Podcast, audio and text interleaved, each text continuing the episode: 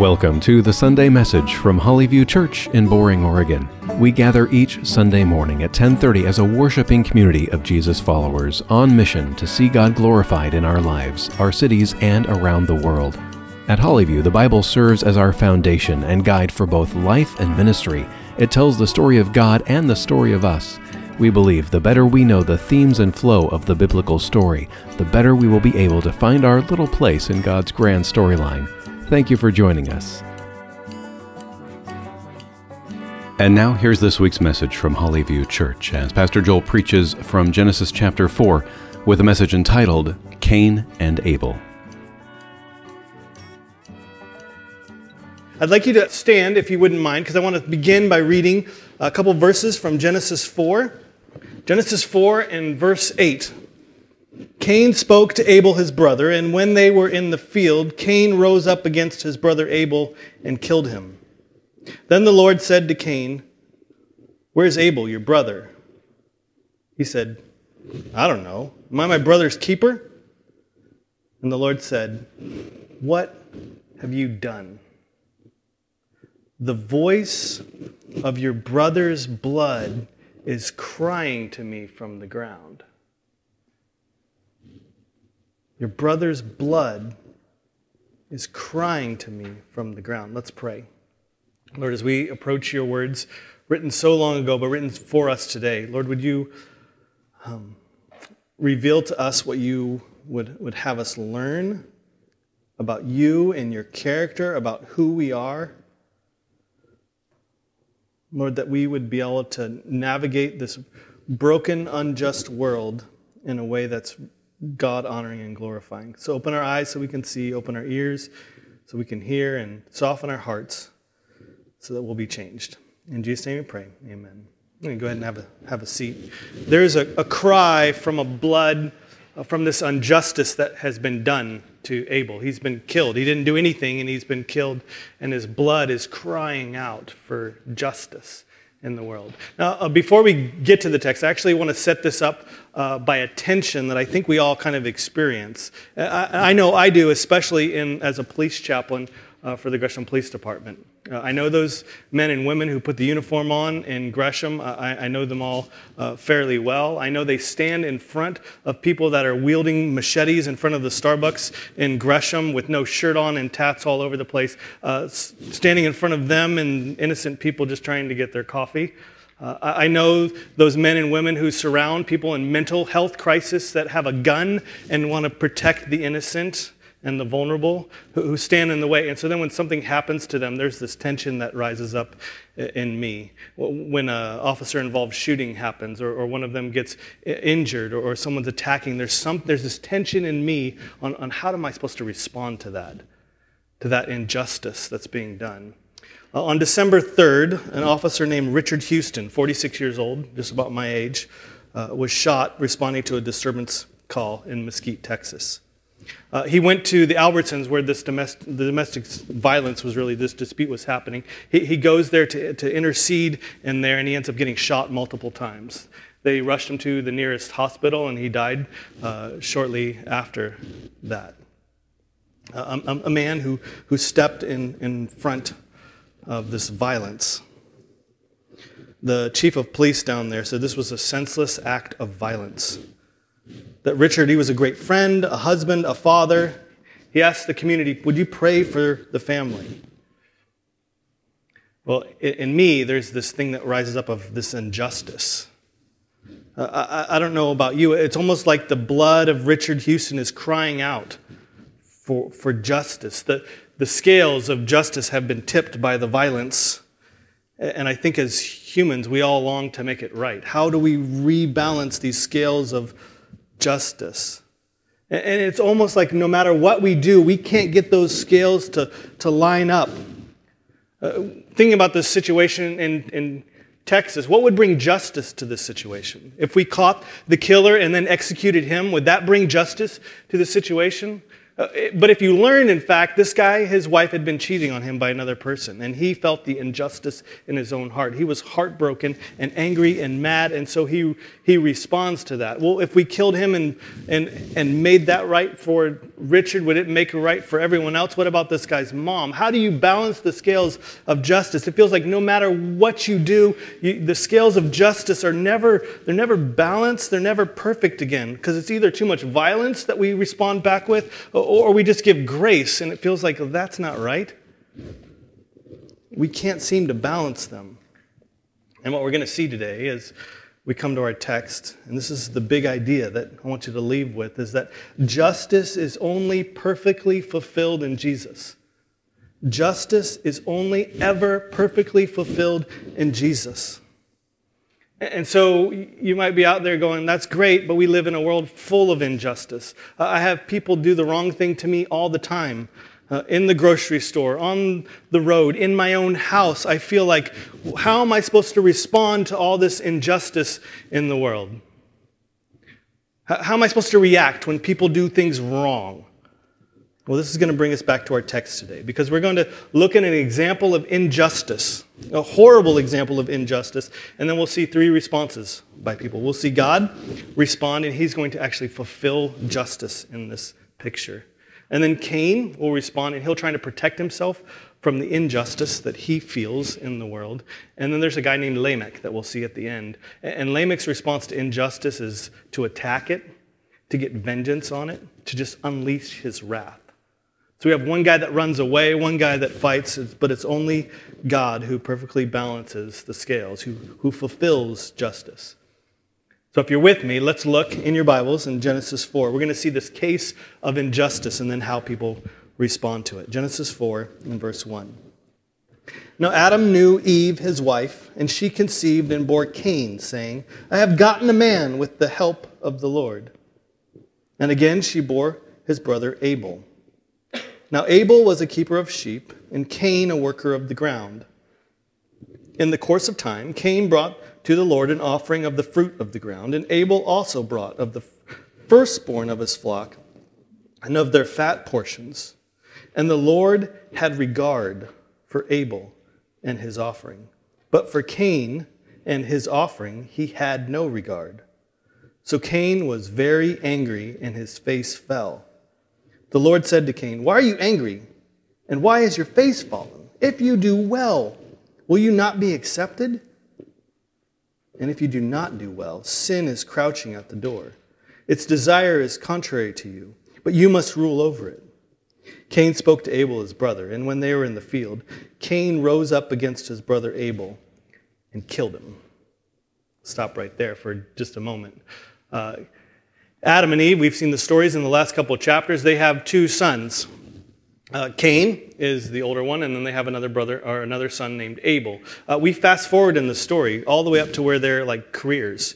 Uh, so who knows how much time is there? And we come, we narrow in on this one incident. Uh, these two boys, Cain and Abel, fast forwarding in, into years, uh, we see that uh, Cain's born first and then Abel. And then as we're given the bios of what they do, uh, it's interesting to note that they actually reverse the order, and uh, the younger son is the one that addressed first. And we learn that his career is that he's a shepherd, uh, which makes sense because shepherds, especially in Bible times, is one of the dirtiest, lowest, most uncomfortable jobs that there can be.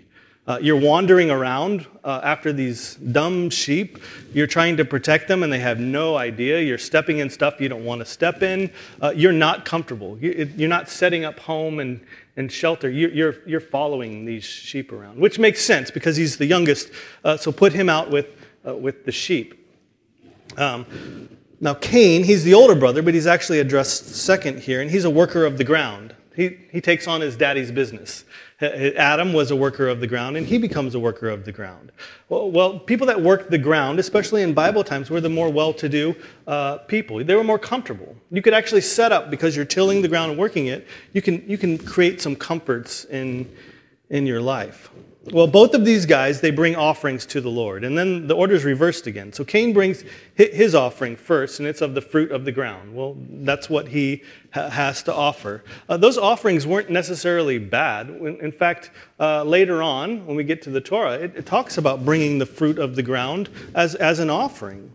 Uh, so Cain does that, and then Abel uh, he, he brings his offering next, and, and we get a few more details that it's the firstborn uh, of his flock, but also the fat portions. It's like he gives what he should uh, as well. So both of them bring the offering, and, but then we get God's response in this. And once again, it's, it's as though uh, the Lord uh, switches the order again, because we'll see Abel is actually addressed first in here. He says, And the Lord had regard, or he looked favorably upon Abel and his offering. Abel and his offering, God says, yes, that's, that's good. Uh, and, and, if you notice, just even how it's written, uh, he says, And the Lord had regard for Abel and his offering. It's like he separates them. Do you see that? He has regard for Abel and his offering. It, it, it's, as, it's as though God looks down and first looks at the heart before he sees what's in his hands. He separates the two. But for Cain and his offering, he, did not have regard. He, was not, not favored. Now, uh, I don't know about you, but the question that comes up then is why? Why did he have regard for Abel and his offering and not Cain and his offering? And the first place we want to go is to look at what's in their hands and what they brought. Uh, but I, I, think the, the quietness of the text in, in telling us why actually draws us back to where the Lord looked first, to the heart. Uh, I, I think there was something going on in Abel's heart that it doesn't matter what you brought. The Lord's like, that's not how I want you to, to bring it. We're not, we're not told uh, at all about what's in their hands, which really forces us to look at what's the heart of Cain and Abel. Well, we see in this, in this text that God actually favored the younger brother uh, over the older one. He favored the younger one over the older one. And if you, if you have read the Torah at all or the rest of Genesis, you know that's a theme that's going to come up that God favors the younger brother over an older one. And Cain's response to this, as an older, as an older brother, is he gets mad and angry. The word is like white hot anger. He is, he is ticked off that God would favor the younger brother over him. Uh, and so then it says his face fell. His face fell. Um, he, here's, a, here's just a, a, little bit, this is a little bit, um, that, what, is, what does it mean that his face fell? Uh, I did a lot of research on that this, this week, and I'm looking over and over in the Bible and how they use the word face fell. And, and our first instinct is that is, is uh, he's sad. Uh, I think that's how most people talk about it. He's sad, but it's never used in the Bible in this way at, at all. It, it, actually means his face. You know, we see that all the time, that uh, the Spirit of God was hovering over the face of the deep. It was in partnership with it. But somehow, uh, Cain's face, which I think he was looking at the Lord, all of a sudden his face fell. That it wasn't looking at the Lord now, it was looking at his brother or, or looking at the earth. And because of that, there's this anger and, and jealousy that, that arises in his, his heart. His face fell. And so God has this little powwow with him. Hey, come here. why are you so angry? Why, why is your face fallen? Get, get your face up. Look at me. If you do well, you'll be accepted. And I think that if you do well is an opposite of the fallen face. I think if you get your face up, if you look, in, look at me, look at what I want you to do. There, there's restoration, there's redemption, there's healing, there's a relationship there. If you do well, you'll be accepted. He says, but if you don't, if you keep your eyes down, look, look, look down there on the ground. There's, there's sin crouching on, on the ground. Well, if you've been following us in this story, we, we know that there's this creature, this animal that, that has been humiliated and put on the ground. And that creature wants to deceive and twist the words and, and twist your mind on what's true and what's not. And I think what God's saying is if you keep your eyes down, you're going to be deceived You're not going to know the right thing to do, but get your eyes up on me. Why is your face fallen? God says, Listen to me. Be in relationship with me. But just like Adam, Cain somehow is deceived in his, his thinking, which leads to his behavior, and then he ends up killing his brother for doing nothing. Because of this jealousy, he strikes his brother in a field and kills him. And I don't know what he did with the body at that point, but I'm sure he killed him and he had blood on his hands and he's feeling the guilt and the shame of what he's just done. Maybe he digs a hole and puts him in the ground. Maybe he hides him in a bush. But whatever it is, he, uh, like I wonder even if he went to the stream to try and clean off the blood because he knows he's done something wrong. But even in this instant, and we've seen it before already, God pursues people in sin to lovingly lead them to repentance. So he asks them a question. Well, there's the case of injustice. And now we're going to go into the three responses from different people. Uh, first, we're going to see how God responds to this injustice, starting in verse 9. Uh, if you want to read along with me, verse 9. Then the Lord said to Cain, Where is Abel, your brother? And he said, I do not know. I'm, am I my brother's keeper? And the Lord said, What have you done? The voice of your brother's blood is crying to me from the ground, and now you are cursed from the ground, which has opened its mouth to receive your brother's blood from your hand. When you work the ground, it shall no longer yield to you its strength. You shall be a fugitive and a wanderer on the earth. Cain said to the Lord, My punishment or my sin is greater than I can bear. Behold, you have driven me today away from the ground, and from your face I shall be hidden. I shall be a fugitive and a wanderer on the earth, and whoever finds me will kill me. And the Lord said to him, Not so. If anyone kills Cain, vengeance shall be taken on him sevenfold. And the Lord put a mark on Cain, or gave him a sign, lest any who found him should attack him. Then Cain went away from the presence of the Lord and settled in the land of Nod, east of Eden.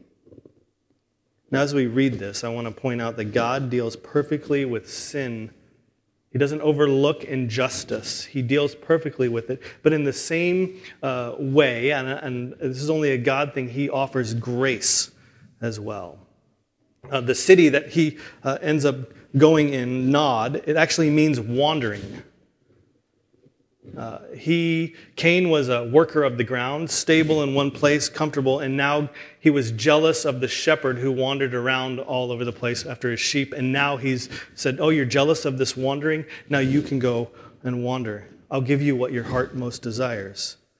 And so he has to leave the garden and if you've ever planted a garden and you've been gone for a week or two from vacation and you come back, you know what happens in the garden. And that's what happens. These thorns and thistles come up and choke it, and he's got nothing left of the ground that he's worked and he's made to, to wander.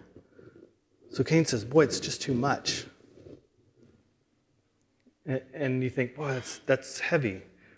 But he just killed his innocent brother. What, what should or could have God done. He could have struck him down, he could have killed him. But instead, he makes him wander, but he also says, uh, I'm not going to kill you, I'm going to exile you.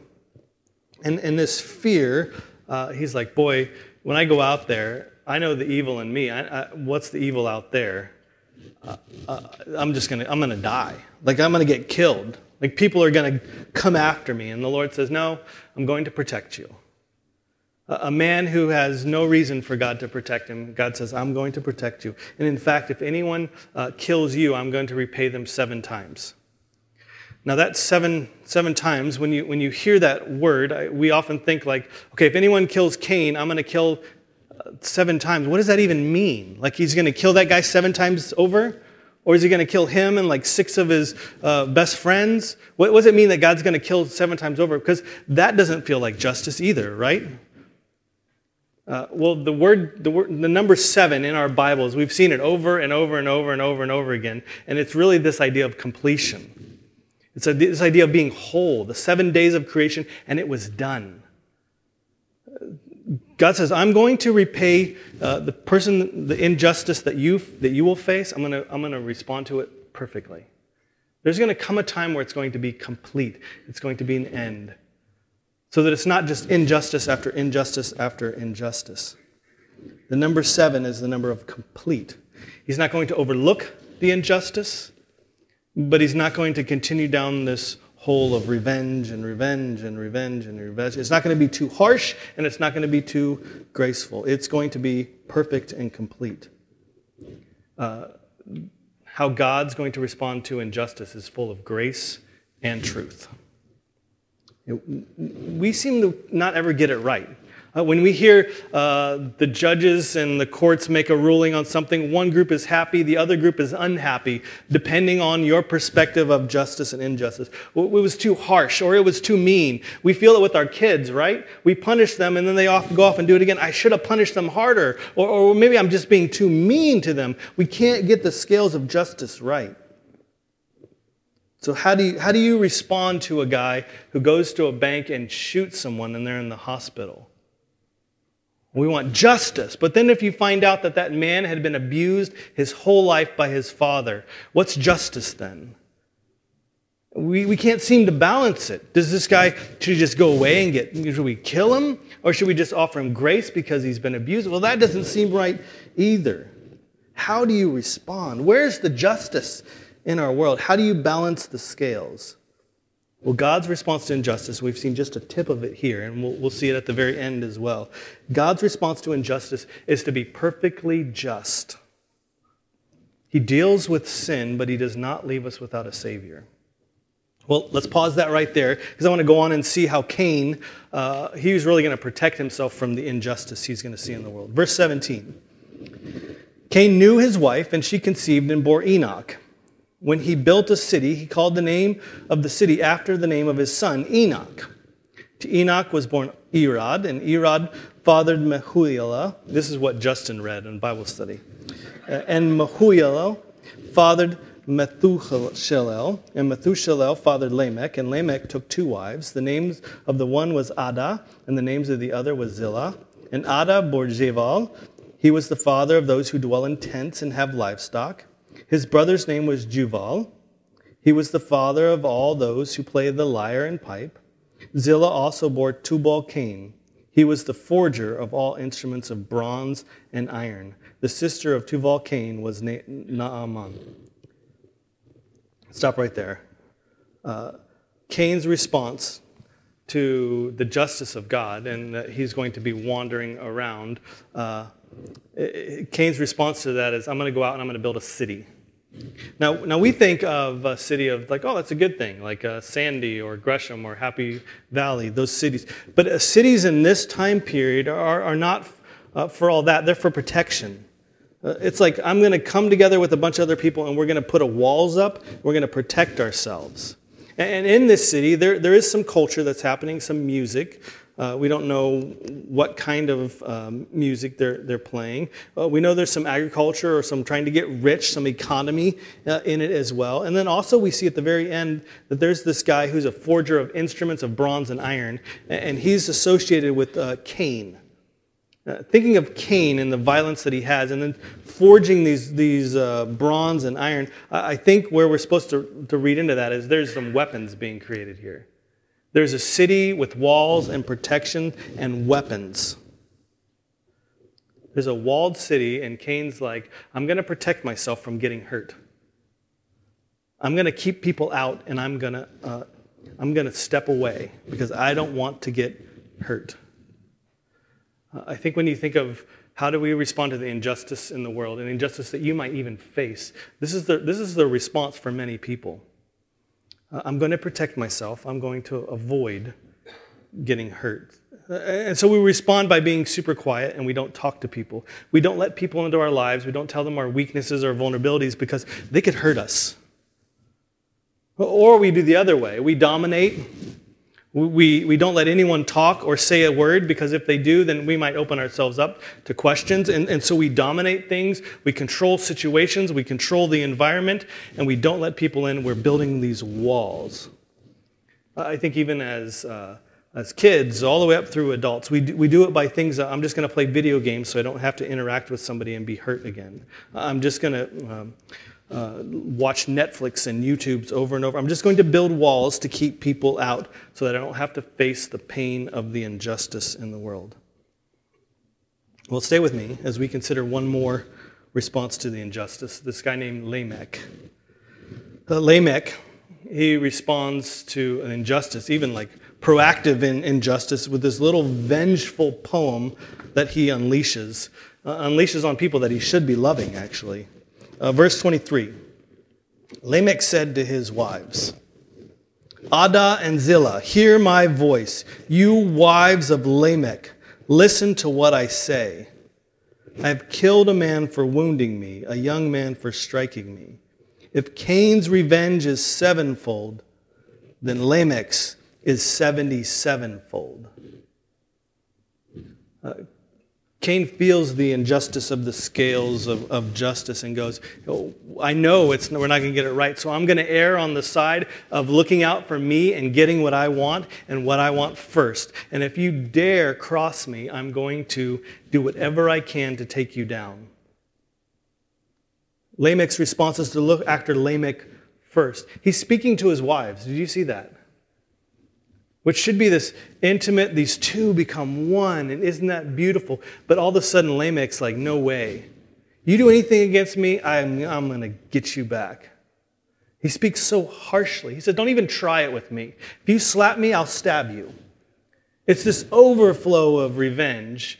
It's the idea if, if God's revenge has a completion, it's a wholeness then Lamech says, My revenge is not going to be complete. I'm just going to keep pouring out vengeance on you over and over and over. If, if Cain's revenge by the Lord is sevenfold, mine's going to be 77fold. I'm just going to unleash this vengeance on you. Well, we see the three responses God he perfectly fulfills this justice. It's complete. There's peace. Uh, Cain protects himself from injustice, and then Lamech pours out this vengeance. It never ends. Which really brings us to our question well, how should we respond to the injustice? How do we respond to the blood of Abel crying out from the field, crying out for justice? I, w- I want to take you to the last two verses. Uh, these last two verses, we've come along this way, this genealogy, and now we're going to go back to the beginning again. Verse 25. And Adam knew his wife again, and she bore a son and called his name Seth. For she said, God has appointed for me another offspring or another seed instead of Abel, for Cain killed him. To Seth also was born a, a son was born, and he called his name Enosh, which means really humanity or, or all mankind. At that time, people began to call on the name of the Lord. God responds to this injustice, this blood crying out for the ground, by appointing another seed to stand in the place of Cain. God responds to the injustice in the world by appointing another seed to stand in the place. And so we think, oh, the serpent crusher. Is it Seth? Is he going to finally tip the scales of balance? And, and we find out he doesn't. And then we find out his son doesn't, and his son doesn't, and his son, son's sons, and his son's sons. It's like we, we're waiting for the one that's going to finally respond to the injustice that the, the blood of Abel is crying out to, and he can't do it until we get to the person of Jesus. And Jesus lives a perfectly righteous life, goes to the cross, spills his blood to answer the call of Abel's blood from the very beginning. Uh, Hebrews 12, it says this. It's talking to us. It says, But you have come to Jesus, the mediator of a new covenant, and to the sprinkled blood that speaks a better word than the blood of Abel. The Abel's blood was crying out for, for justice. There's injustice in the world. How is it going to be fulfilled? It's longing, the whole Old Testament is longing for one to come and fulfill justice until the days of Jesus. And then Jesus' blood perfectly satisfies, perfectly fulfills the justice, and the scales are, are balanced. We also see that even in Lamech's day, the seventh generation from Adam down, even in the days of Lamech, there was this godly seed. There was going to be ones, we'll look at it in two weeks of the genealogy through Seth, the godly seed that was coming through his line that would stand in the place of the hurting, the abused, those people longing for justice. So we see that it's only through Jesus that justice is perfectly fulfilled. So it's still the question then, how are we supposed to respond to that? Uh, Peter asks the same question in the New Testament. I, I, keep getting these injuries and injustice in the world. How am I supposed to respond? Do I just forgive them? And how much do I just forgive them? In Matthew 18 and verse 21, Peter comes up to Jesus and he said to him, Lord, how often will my brother sin against me and I forgive him? As many as seven times? When's, when's that perfect amount, Lord? Uh, when is it just enough, but then I can bring in some wrath and vengeance? When, when have I done just enough to, to even the scales? And Jesus, Jesus says, I do not say to you seven times, but 77 times. If Lamech's revenge and vengeance was going to be this outpouring of anger and wrath, God says, I'm going to perfectly fulfill that, but then your, your role in this is not, the, not to try and do what I've done, but to pour out grace upon grace upon grace. You'll never balance the scales of justice. You'll never be fulfilled in this world of getting the justice just right. It'll be too heavy or too light. You can only be satisfied in Jesus. And then our response then is to offer grace upon grace upon grace upon grace.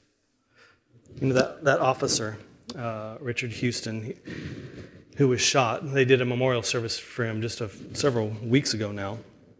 And at that memorial service, his daughter was able to speak, 18 year old daughter. She said, You know, one thing about my dad is he, he, my dad just didn't go to church on Sunday. He actually walked with Jesus every day. And, as you hear her, her little uh, speech about her dad, you get that feeling that, yep, her dad was, uh, was, was walking with Jesus.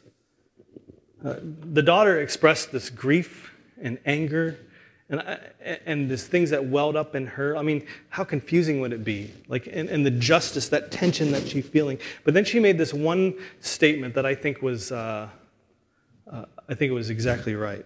She said, I hope for the chance one day to sit down and tell the man who shot my father about Jesus. She, she didn't say, I hope I never see that guy. I, hope I don't ever have to deal with him again. And she also didn't say, I hope he rots in jail for what he does. He, she doesn't fight it, she doesn't run away from it. What she does is she looks to Jesus. I hope for the chance one day to sit down and tell the man who shot my father about Jesus. She looked to Jesus and she offered grace upon grace. So, how do we respond? How do we respond to the injustice of our world? I think Jesus would say, Don't let your face fall. Look, look up, look to Jesus. And in your response, offer grace upon grace so that when you're aggravated, dishonored, shamed, neglected, made fun of, frustrated, respond with this saying, I wish I could sit down and tell them about Jesus. And do that again and again and again until that sentiment reminds you of the gospel and how much you have received grace from Jesus. And it'll begin to shape your, your heart so that you can offer grace upon grace and see the perfect justice of Jesus fulfilled in the hands of Jesus, who went to the cross full of grace, full of truth, to fulfill justice to pay the price for you and I. That's good news. Let's pray. Lord, as we face injustice in this world over and over again, it is so easy to have our face fall, to look at our situation, to either run and protect ourselves or want that revenge and vengeance back on people.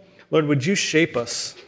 as a people who walk around in a world that's broken and full of injustice, that we would walk around as people who have our face looking at you, who get our instructions from you, who, who long for justice that can be fulfilled in Jesus. And Lord, would we respond back with our words and with our hearts and be reminded of that? uh, through other people and through your words and through these songs uh, that justice is perfectly fulfilled in your Son Jesus. In Jesus' name we pray. Amen. Thank you for joining us for this message from Hollyview Church. We invite you to join us in person for our worship service every Sunday morning at 10:30. You can find us on Southeast 257th Avenue, just off of Highway 212 between Boring and Damascus, Oregon, or find us online at hollyviewchurch.com.